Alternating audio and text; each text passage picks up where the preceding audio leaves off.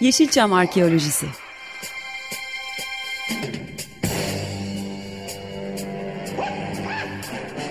Türk sineması ve Yeşilçam'ın besin kaynakları, emekçileri ve kıyıda köşede kalmış hikayeleri.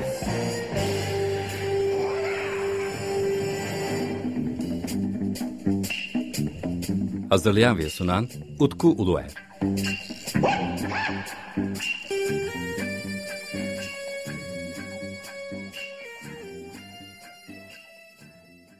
Merhaba değerli Açık Radyo dinleyicileri. Bendeniz Utku Uluer ve yepyeni bir Yeşilçam Arkası programında da sizler birlikteyiz. Hepiniz programımıza hoş geldiniz. Biliyorsunuz 15 günde bir burada Yeşilçam'ın o nostaljik günlerine gidiyoruz. Fakat programımız bir nostalji programı değil, arkeolojik kazılar yaptığımızı söylüyoruz. Neden? Çünkü arşivler artık yok olmaya başladı. Biliyorsunuz sinemamızda maalesef özellikle 50'li, 60'lı, 70'li, 80'li yıllardan günümüze ulaşan bilgiler de maalesef çok kısıtlı. Biz de bunları araştıran insanlar arasında yer aldığımız için programımız Yeşilçam Arkeolojisi ile birlikte Yeşilçam döneminin kazılarına devam ediyoruz. Efendim bugünkü programımızda yine daha önceden yaptığım kazılardan bir tanesi diyeyim size. Çok değerli bir dostum Erhan Tuncer'le yaptığım bir söyleşiyi sizlerle paylaşmak istiyorum. Ee, bu görüşmeyi bir buçuk seneye kadar evvel yapmıştık Erhan Tuncer'le birlikte ve Erhan'ın Gül gibi zavta dururken kızını çöpçüye veren adam bir İhsan Yüce kitabı piyasaya çıkmıştı ve onun üzerine birazcık da geç kalmıştık ama bir e, söyleşi yapmıştık Instagram üzerinde. Ben o söyleşiyle ilgili bir e, video hazırlığındayım e, ve o videodan önce söyleşinin ilginç e, yanlarından sizler için bir e, kayıt derledim. Çok önemli kısımlarını paylaşacağım. E, tabii Erhan'la birlikte yaptığımız sohbet çok değerli. Hani Erhan'ı da aslında ben bir Yeşilçam arkeoloğu olarak gördüğüm için onunla yaptığımız sohbet hem kitabı üzerine hem o kitabın ortaya nasıl çıktığını yani bir İhsan Yüce kitabının nasıl ortaya çıktığı üzerine hem de onun e, yeni planladığı kitaplar özellikle senaryo kitapları üzerine çok güzel bir sohbet olmuştu. Ve e, Yeşilçam Arkeoloji programında kesinlikle yer alması gerektiğini düşünüyorum. E, biliyorsunuz iki program önce de Aga Özgüç'le ilgili programlara başlamıştım. Tabii o e, serimiz devam edecek. Yani Aga Özgüç'le ilgili yaptığım seri devam edecek. E, çok değerli sinema araştırmacısı Ali Can Sekmeç ile birlikte bir e, görüşme yapacağım. E, fakat bu haftaki programda ben Erhan Tuncer'in kitabı üzerine yapmış olduğum sohbeti yayınlamaya karar verdim.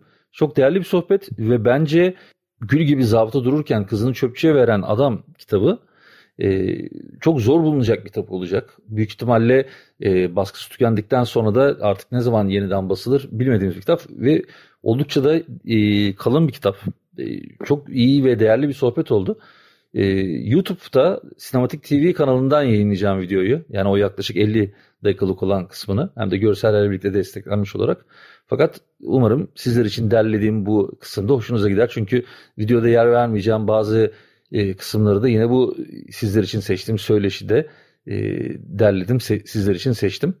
E, bu arada sizlerden gel- gelen bazı mesajlar var. Mesela e, Erşan Kuneri dizisiyle ilgili de e, arkadaşlarımız program yapmamı önermişler bana. Çünkü dizinin içerisinde çok fazla Yeşilçam'la ilgili gö- e, gönderme var. E, bununla da ilgili bir çalışma yapıyorum. E, bakalım belki önümüzdeki günlerde e, ortaya çıkabilir bir şeyler. E, fakat öteki yandan da 15 günde bir program yapıyorum. Hani işte Erşan Kuneri başladı. Bakarsanız ben programı yapmaya karar verdim. Yani bir ay sonraki bir sürede de yine gündemden düşüyor. O zaman belki herkesin soru işaretleri de ortadan kaybolur. Ama dediğiniz yani bana gelen mesajları değerlendirmeye aldığımı da söylemek istedim. Ee, o zaman ben lafı çok fazla uzatmıyorum. Ee, Erhan Tuncer'le birlikte çok değerli dostum, e, yazar ve araştırmacı, üçüncü adam sitesinin de kurucusu Erhan Tuncer'le birlikte yapmış olduğum bir İhsan Yüce kitabı üzerine sohbeti şimdi sizler birlikte dinliyoruz. Ee, 15 gün sonra tekrar görüşürüz. Umarım siz de bu kaydı beğenirsiniz. Hepinize iyi dinlemeler. Yani şimdi bir İhsan Yüce kitabı diyebiliriz. Bir de bu şekilde ele alabiliriz. Yani tam akılda evet. çok kalıcı bir, hepimizin bildiği bir replik ama e, uzun bir cümle. Yani bu günümüz internetteki paylaşımlarda hani işte Google bile kısıtlıyordur. Büyük ihtimalle bütün cümleyi almıyordur. Yani Tabii. bu kadar uzun bir cümleyi almıyordur. E, bu, bu buna bu nasıl karar verdin yani böyle uzun bir cümleyi kurmaya ve kullanmaya da Abi şöyle söyleyeyim. Teşekkür ederim bu arada çok güzel e, hassas cümlelerin için. Aynı şekilde bir mukabele aynı hislerdeyim. Birlikte e, birbirimizi keşfettiğimiz, beraber e, yaptığımız şeyler çok güzel şeyler. Hala da yapmaya devam ediyoruz. Yapmaya devam da edeceğiz. Ben kitabın adını e, ilk olarak mahfiyetkar diye koymuştum. E, melamilikte bir tabirdir mahfiyetkar tabiri. Böyle e, yaptığın işin içerisinde e, kaybetmesi kişinin kendini. Yani iş o işin içerisinde kavrularak yok olması, iş yapmakla hemhal olması durumu. Biraz böyle derin bir kavram. E, bu benim kitabı yazdıktan sonra koyduğum isim. Ama benim ya, e, Yadigar Ejder kitabını yazdıktan sonra not defterimi aldığım kitap e, isim bir İhsan Yüce kitabı yazmalıyım. İsmi de Ekmek, Şarap ve Sinema olmalı diye bir not aldığımı hatırlıyorum. Hatta buldum o notu. Daha sonra yayın evine gittim. Yayın bu kitap bu arada bana teklif edildi. Ben bu kitabı yazarak oraya gitmedim. Bana bu kitap e, Alican abi, Alican Sekmeç, kulakları çınlasın. Çok kıymetli bir abimiz, sinema tarihçisi. E, Alican abi bana böyle bir kitap e, durumu var dedi, yazmak ister misin dedi. Ben de dedim ki yani İhsan Yüce çok sevdiğim bir adam ve çok yazmak istediğim insanlardan biri. Fakat e, yaşayan akrabaları özellikle kızı olduğu için böyle biyografi kitapları yazmak çok kolay değil. İzin almak gerekiyor. Acaba kızı ister mi, eşi ister mi, Zerrin Hanım falan. E, onlar hallolmuş dedi o durumlar. Sadece şu an kitabın yazılması bekleniyor dedim. Ben yayın evine gittim. Önce yazamayacağımı söyledim. Çünkü e, İhsan Yüce kalibresi çok yüksek bir adam çok yani e, derya deniz bir adam olduğunu zaten okuduklarından biliyordum. E, ve dedim ki yani bana iki ay, bir ay verin ben bir ay bu kitabı yazıp yazamayacağımla ilgili bir kendime döneyim. Evet yazabilirim dersem size geri dönüş yapayım dedim. Bu bir ay içerisinde bu geri dönüşün ardından bana sürekli yayın evinin sahibi Özgür Bey'den mesajlar gelmeye başladı. Özgür ya bu kitabı yapalım bu iyi bir kitap olacak diye. Ben sonradan öğrendim ki Özgür Bey yaklaşık 10 yıldan beri Gül gibi zabıta dururken kızını çöpçüye veren adam isimli bir kitap yapmak istiyormuş. İhsan Yüce ile ilgili. Ben ismi başta kesinlikle kabul etmedim. Ya dedim böyle bu isim e, yani bir kere filmde zabıtaya vermiyor bu bir. İkincisi ikincisi ya çok uzun. Şimdi ben filmimin ismi de Ağustos Böcekleri ve Karıncalar'dı. Benden bir sene sonra Rıza abi film yaptı. Ee, Orhan Pamuk'a söylemeyin ama Kars'ta çektiğim filmde kar romanı da var. Şimdi ben şimdi uzun isimlerden zaten böyle bir yılgınlık geçirmiş vaziyetteydim. Ee, başta bir şey yapamadım yani. Kitabın ismini ısınamadım. Sonra e, Özgür Bey ve Senem Hanım'la bir üçlü toplantı yaptık. Çok güzel bir şey söylediler. Dediler ki bir kere de Özgür Bey dedi bu benim hayalim.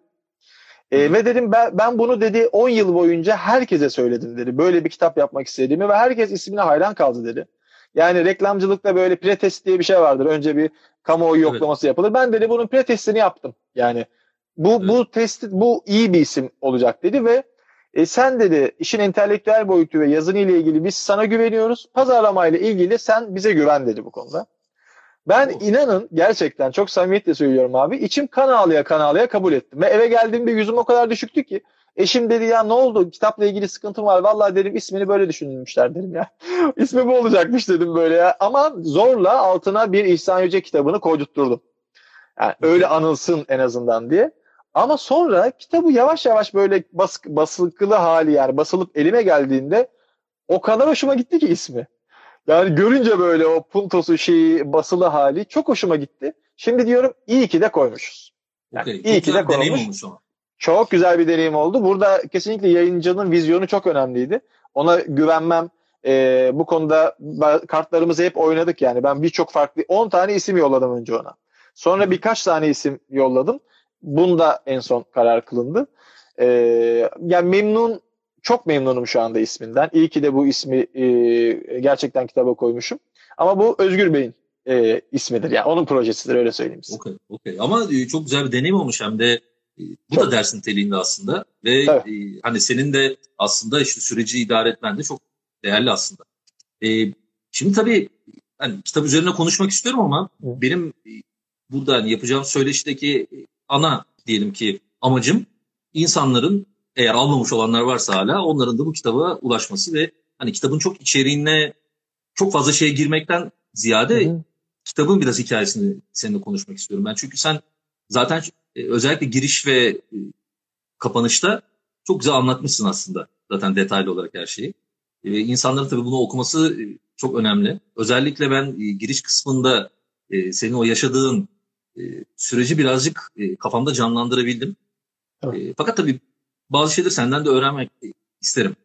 Yani bu, özellikle bu üçüncü adam e, konseptini ele aldığın zaman sen e, senin böyle bir kafanda bir herhalde böyle bazı isimlerle ilgili tasarladığın bazı düşünceler vardı. Bunlar içerisinde İhsan Yüce olmamasına rağmen şimdi sana şunu sorsam yanlış olur mu? Ee, İhsan Yüce'yi nasıl tanımlıyorsun peki bütün bu içinde? Yani belki tam tanımın içine oturuyor değil mi? Bana öyle gibi geldi. Evet. İhsan Yüce kesinlikle bir üçüncü adam değil. Onu söyleyebilirim. Yani evet. ben e, üçüncü adamı blok olarak açtığımda e, tamamıyla kavgacılar, karakter aktörleri ve dublörler üzerine bir bloktu orası. Hala da öyle. Tem, temeli evet. öyle. Kadın kara, e, oyuncular, erkek oyuncular üzerine. Hatta e, hatırlıyor musun bilmiyorum Utku abi. E, Türkiye, e, Türk Yeşilçam'ın en güzel kadını kimdir diye bir anket düzenlediğinde seninle tartışmıştık. E, anketin evet. altında. E, sen demiştin ya bu blok karakter oyuncularına dair bir blok. Nereden çıktı şimdi böyle bir anket? Ben bunun Hı. işte bir sinema bloğu yani biraz esnetmek istiyordum çevresini. Çünkü anladım, anladım. sınırlı bir şeyin etrafına dönmemesi adına. Benim Yadigar Ejder, işte Süheyl Eğriboz gibi kavgacı karakter aktörleri üzerine zaten özel ilgi alanım ve ihtisasım zaten var. Onların üzerine zaten çalışıyorum. Ama ikinci adam diyebileceğimiz yani birinci adamın yanında yaşayan ikinci adam diyebileceğimiz e, başta İhsan Yüce ardından Kadir Savun belgelerle Yeşilçam kitabında geniş yer vermeyi düşündüğüm Supi Kaner mutlaka Hı. üzerine bir kitap yazmayı düşündüğüm ama eğer kitap yazma hacminde e, belge bulamazsam yine belgelerle Yeşilçam'a koyacağım Aydın Babaoğlu. Bunlar benim e, özel ilgi alanım olan insanlar. Yani ben e, bir şeyler toplarken mesela sinema üzerine afiş, belge, lobi toplayan insanlar genelde sinema olduğu için toplarlar. İşte alırlar lobileri, film. Ben lobi aldığımda arkada benim adamlarımdan ya da kadınlarımdan biri var mı ona bakarım önce. yani önde Edison olmuş, Kartal Tibet olmuş inan hiç umurumda bile olmaz. Ben arkada Yadigar burnunu görüyorsam onu alırım. E, bir tane e, bir şarkıcının filmi var e, hayat harcadı Hayri Şahin'in galiba. Hayat harcadı beni. Hı hı. Abi inanmayacaksın. Flu'da Yadigar Ejder'i gördüğüm için aldım. Flu'da. Cüssesi filmde olduğunu biliyorum. O gazino sahnesinde olduğunu da biliyorum.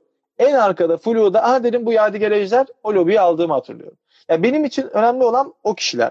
Ben İhsan Yüce'yi e, benim senarist kimliğimin de bir e, tahrik unsuru olduğu için açıkçası yapmak istedim. Çünkü İhsan Yüce e, çok iyi bir senarist. Müthiş bir dramaturg inanılmaz bir drama, dramatik yapıyı müthiş bilen bir adam. Bir de bilge. E, bir de bir bohem aynı zamanda. E, benim Sait Faik tutkumdan kaynaklı İstanbul bohemlerine karşı olan tutkum. E, senarist kimliğinden kaynaklı senaryo kısmına olan tutkum. E, ve bir de üzerine e, sinemacı olması, Yeşilçam'ın belli dönemlerine tanıklık etmesi, bir de çok sevdiğim Derya Gül'ünde oynamış olması vesilesiyle e, gözü kapalı bir şekilde yapmak istedim yani. Hiç ikinci e, tek düşüncem layıkıyla yapabilir miyim diye o bir ay e, kendime dönüp elimdeki arşivimdekilere bakıp e, olabilir mi acaba'yı düşündüm. Baktım ki evet bazı sinyaller aldım. Ben bunu şu şu kişilere ulaşırsam, şu belgeleri bulursam kotarırım dedim. Zannediyorum da e, sonucu beni tatmin etti. Umarım okurları da tatmin etmiştir.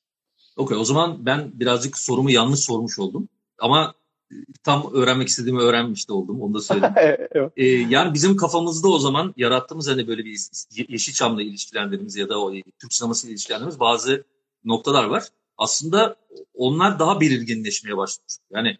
ben de mesela e, açıkça söylemek gerekirse işte sinematik Yeşilçam'ı aslında her zaman için sinematik.com yapmak istemiştim en baştan beri. Evet. Ee, yani Yeşilçam bizim ana besin kaynağımız. Onun çevresindeki evet. her şeyi ele alacağımız bir olay ama e, domainden dolayı sinematik Yeşilçam yapmak zorunda kalmıştık biz de. Ve ben hep kendimi çok sıkışmak hissediyordum.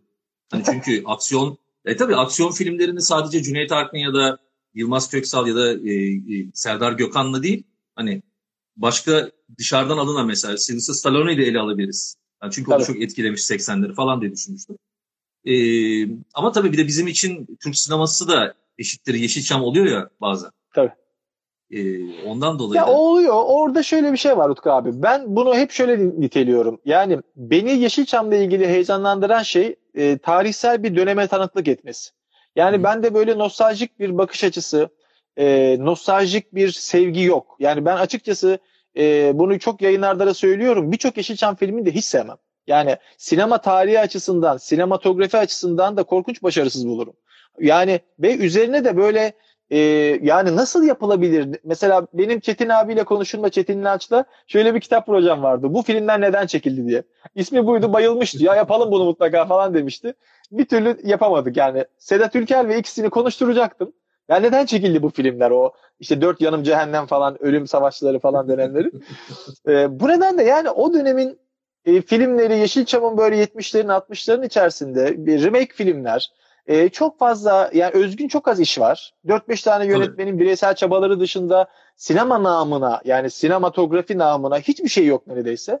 Ve şimdi ben böyle e, fotoğraflar, oyuncular falan paylaşınca insanlar Yeşilçam'a sahiplenen genç, Yeşilçam'a saygı duyan falan genç adam, Yeşilçam'ın vefalı adamı falan. Ya ben bunların peşinde değilim. Ben arkeolojik kazı yapıyorum. Senin de yaptığın gibi. Sen onu çok güzel niteledin.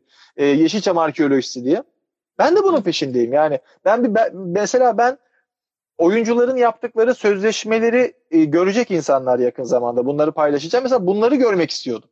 Yani ben sözleşmeleri görmek istiyordum, senaryoları görmek istiyordum. Yani sebebi de şu. Akıl erdiremiyordum Utku abi. Yani nasıl dönüyor bu devran? Halit, Halit Refi demişti ki yani sadece seyircinin desteğiyle hayatına devam edebilen iki sinema var dünyada. Biri Hint sineması, biri Türk sinemasıdır. Yeşilçam. Ben de bunu evet. akıl erdiremiyorum. Nasıl olabilir böyle bir şey yani? Bunun hevesi beni işte bu işlerle yandan bir yandan uğraşmaya itti. Sonra artık bu biraz benim e, meslek gruplarımdan biri haline gelmeye başladı diyebilirim yani. Yeşilçam'da senaryo ilk kez yayınlanan belgelerle e, alt başlığıyla e, hazırladığım kitap ama bu hazırladığımın altında aldığım notlar, topladığım materyaller kısmı yatıyor. Yani oturup yazmış değilim henüz. Çünkü yani nerede duracak? Mesela şöyle bir durum var. Bunu Yadigar kitabını yazarken şöyle bir şey yazmıştım kitabın bir yerine. Filmografisi kısmında. Bu filmografi benim bulduğum filmografi. Yani emin olun Yadigar bir filmini izlediğinizde a kitapta yok dediğinizde evet o filmde de oynamıştır emin olun demiştim. Çünkü yani tamamıyla bulabilmek imkansız. Şimdi şöyle bir e, handikapı aşmam lazım kendimle ilgili. Hı hı. Ah şunu da kitaba koyaydım diyebileceğim bir şeyin kalmaması lazım benim nezdimde. Senaryo kitabı ile ilgili. Yani şu birkaç tane hedefim var koymak istediğim. Mesela bunlardan bir tanesi Cüneyt Arkın'da bir avantürdü. Onu hallettim. Malkoçoğlu Karakorsan'ın senaryosunu buldum. Ee, ama mesela bir tane atıyorum bir Battal Gazi senaryosu bulmak istiyorum. Çok yaklaştım sonra bulamadım. Natuk Baytan'ın yaptığı filmlerden falan. Ee, belli dönemlerin çok kıymetli yani şu an arşivimde yaklaşık 300'e yakın Yeşilçam senaryosu var. Hı. Bunların içerisinde e, hani gerçekten çok özel, çok ilginç Aşk ve King gibi eserler de var. Dila Hanım gibi şeyler de var. E, çok uyduruk bir video filmin senaryosu dahi var. E, Muhsin Bey'in senaryosu keza bende. E, ya birçok birçok şey bende mevcut ama şimdi benim bunları e, disipline etmeye e, başladım. Nasıl yapacağıma dair disipline etmeye başladım. Bu aşamada e, o haberci olarak gördüğün şeyde çok haklısın çünkü tamamıyla bir e, özellikle senaryoculuğuna dair kısmı İhsan Yüce'nin tamamıyla e, senaryo kitabının bir fragmanı niteliğinde.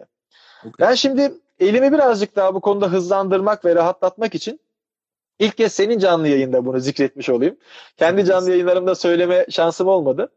Bir Yeşilçam filminin günlüğü isimli bir kitap hazırlıyorum şu anda. Hayali bir 60'lar filminin senaryo aşamasından e, sözleşmelerine, çekim aşamalarına, dublajına, PR'ına, e, bölgelere, işletmelere yollanan kopyalarına, galalarına kadar her şeyin anlatıldığı, belgeleriyle anlatıldığı bir kitap hazırlıyorum şu anda. Hı. Yani bütün belgelerim tamamlandı neredeyse. Ee, ilk kez görecekleri oyuncu davetiyelerinden tutun da sözleşmelere kadar, senaryo örneklerini, fragman senaryolarına kadar e, dublaj anında mesela Abdurrahman Palay, Agah Hün, Timuçin Caymaz'ın beraber dublaj yaptıkları fotoğraflara kadar her şeyi hazırladım. Şu anda ara boşluklarını doldurarak bu kitabı yazacağım. Bu kitap bittiğinde e, işte benim senaryo kitabının önü çok açılmış olacak. Çünkü ben orada hangi materyalleri kullanıp kendime ne kadar alan yaratabileceğim o kitapla ilgili e, zannediyorum onu e, belirlemiş olacağım. O kitap bittikten sonra da önce belgelerle Yeşilçam'ı bitireceğim. Eğer e, e, gerekli vakti, zamanı, enerjiyi bulursam kendimde. E, tematik olarak da son olarak benim e, en gönlümde yatan şey Yeşilçam'da senaryoyu e, yazacağım ve o artık bitmiş olacak. Onu da sınırlandırıp spesifik hale getirip bazı senaryosunu bulamadığım isimler var henüz. Mesela e, Ahmet Üstel'in mutlaka ve mutlaka e, olmasını istiyorum senaryoların içerisinde. E, Fuat Erman'ın hediye ettiği senaryolardan birinin sansür senaryosunda Ahmet Üstel'in olduğunu gördüm ve müthiş mutlu oldum. Bir Ahmet Üstel senaryom oldu. Safa Ünallar, Erdoğan Tünaşlar, Bülent Oranlar'dan zaten çok adetli var. Ülker, e, ül, şey, Ülker Akalın'dan falan. E, Sadık Şendil senaryom da aynı şekilde var. Yani şu anda e, keşke diyebileceğim senaryo şeyi çok kalmadı. Birkaç senaryo ara, peşinde olduğum senaryo var. Onları da bulduktan sonra oturup o kitap kitabı da bitirmiş olacağım ama e, en büyük hayalim onu söyleyebilirim yani. Onu bitir onu bitirmiş olarak gördüğümde çok mutlu olacağım. Aslında sen bir üçleme yapıyorsun. Farkındasın değil evet. mi? Evet, evet, evet, abi. evet. evet abi. Ve yani insan insanları aslında bu kitapları anlatırken özellikle başka birisi bu biyografiyi yapmışsa bu işin en büyük zorluklarından bir tanesinin bu olduğunu da anlatmak gerekiyor bence. Kesinlikle abi, kesinlikle. Bir yıl bir abi, de, bir buçuk yıl. Yani yarım yıl hazır, bir e, benim ön hazırlığım bir dönem. E, bir yılda bir fiil çalıştım. Yani bir fiil e, her boş bulduğum vakitlerde söyleşiye gittim. Ve işimin en yoğun olduğu zamanda Kültür Bakanlığı'na senaryo yollamıştım. Onun redakteleri vardı. Ödül kazanmıştım oradan. Teslim etmem Hı. gerekiyordu bakanlıktan falan. En yoğun olduğum dönemde her boşlukta Beyazıt Kütüphanesi söyleşiler. Beyazıt Kütüphanesi söyleşiler bayağı bir yorucuydu yani. Anladım. Şimdi de ben başlayacağım Beyazıt Kütüphanesi'ne. Bu çünkü Türk işi kovboyları yapmak gerekiyor artık. Geç Çok kalmadan. evet abi. Evet abi. Onun için yani sen bana söylersin nerede daha rahat oturulur falan onu. tabii tabii tabii tabii. Çok ilginç bir yer olmuş Beyazıt Kütüphanesi. Bayağıdır gitmemiştim hakikaten. Belki yine değişmiştir bilmiyorum. Olabilir. Ee, peki e, mesela e, mesafeleri de gitmişsin herhalde. Uzak mesafeleri de gittin herhalde değil mi? Tabii. Nereye gittim en uzak? Yalova'ya gittim. Korhan Yurtsever'le görüşmeye. Ee, oradan Tunç Yıldırım geçe geçtim. Ee, Yıldırım Gencer'in oğluna. Onunla ilgili yaptığım evet. söyleşiyi ku- kullanmadım filmde. Yani yer bulamadım ona. Ee, halbuki güzel bir şey anlatmıştı. Hüdaverdi Pırtığa nasıl seçildiğini, film nasıl gösterildi. Hüdaverdi Pırtık üzerinde bir şey anlatmıştı. E, Aslı ablanın e, korkunç emeği var. Yani Aslı Yüce kızı e, umarım benim kızım ya da kızlarımız senin de kızın e, umarım bizim malzemelerimize, e, arşivimize, yıllarca biriktirdiklerimize bu kadar sahip çıkar. Aslı ablada her şey Aslı ablada. Senaryolar, belgeler, fotoğraflar, her şey onda. O kadar yardımcı oldu. O fotoğrafları tek tek taradı. Bir devlet dairesinde çalışıyor orada belediyede. Tek tek belediyenin tarayıcısını da tarayarak yolladı. Üzerine bir de 4 saat, 4,5, 5, 5,5 saat röportaj yaptık onunla görüntülü ve e, ses kayıt cihazıyla yine hepsini kaydedip tüm metni e, bilgisayara aktarıp deşifre ettim hepsini. Bir herhalde senin bir hissettiğin bir İhsan Yüce vardır. Hani böyle bir filmlerden izlediğimiz ya da hani işte şöyle olsaydı ya da kitabı olursa yazarsam şöyle diye düşündüğüm. Fakat tabii bir de kitap bittikten sonra bir İhsan Yüce var. Evet. Senin için. Biraz onu merak ediyorum. Orada farklılıklar nelerdi? Gerçi Abi, kitapta anlatmışsın tabii bunu belli bir ölçüde ama. Evet, evet. Ee, ben İhsan Yüce kitabına yazmaya başladığımda İhsan Yüce'nin bu kadar belgesini kendi adıma toplamış olmama, izlemiş olmama rağmen e, mesela onu tanıdığımı zannediyordum. Onu çok iyi tanıdığımı zannediyordum. Hı. Onu hiç tanımadığımı fark ettim. Yani kitaba ya birkaç kişiyle röportaj yaptıktan sonra zaten iş bambaşka bir noktaya geldi benim için. E, ben onu tanımaya başladım. Kitabı yaz, yazmaya başlarken. Ve e, evde eşime, arkadaşlarıma, eşime, dostuma, yakın çevreme hep şunu söyledim. Müthiş keyif alıyorum yazarken. Hı. Çok yoruluyorum ama müthiş keyif alıyorum. Çünkü bu benim de onu tanıma serüvenim. Yani evet, çok bravo. yakından tanımak istediğim birini tanıma şansı buluyorum ve birinci ağızdan ve en temelinden. Beni zaten kitap yazmaya iten şey de bu Utku abi. Yani ben birileri bu insanları tanısın. Benim kitap yazmaktaki ikinci önceliğim. Birinci önceliğim ben tanıyayım önce bir. ben Yadigar ne kadar tanıyorum? Kitabı yazarken yüzde beş tanıyordum. Yüzde, kitap hatta yüzde yirmi tanıyordum. Kitap bittiğinde yüzde doksan tanıyordum. Yüzde on hala tanımıyorum. Hala yeni şeyler öğreniyorum. Hı. Ama İhsan Yüce'de mesela bu oranı e, çok çevre, yani çok fazla kişiyle röportaj yapma olanağı bulduğum için ve kızı hayatta olup bizzat anlattığı için Yani benim %30'luk İhsan Yüce tanım, tanıma oranım kitap bittiğinde %98'lere, %99'lara falan gelmişti. Ve yaşıyor olsa gidip elini ayağını öpebileceğim bir adamı valla böyle ya kucaklayıp öpesim geliyor şimdi. Yani keşke yaşasaydı da e, ya ne kadar güzel bir insanmışsınızı böyle yüzüne söyleyebilseydim. Gerçekten o konuda ben herkesten daha çok mutluyum onu söyleyebilirim.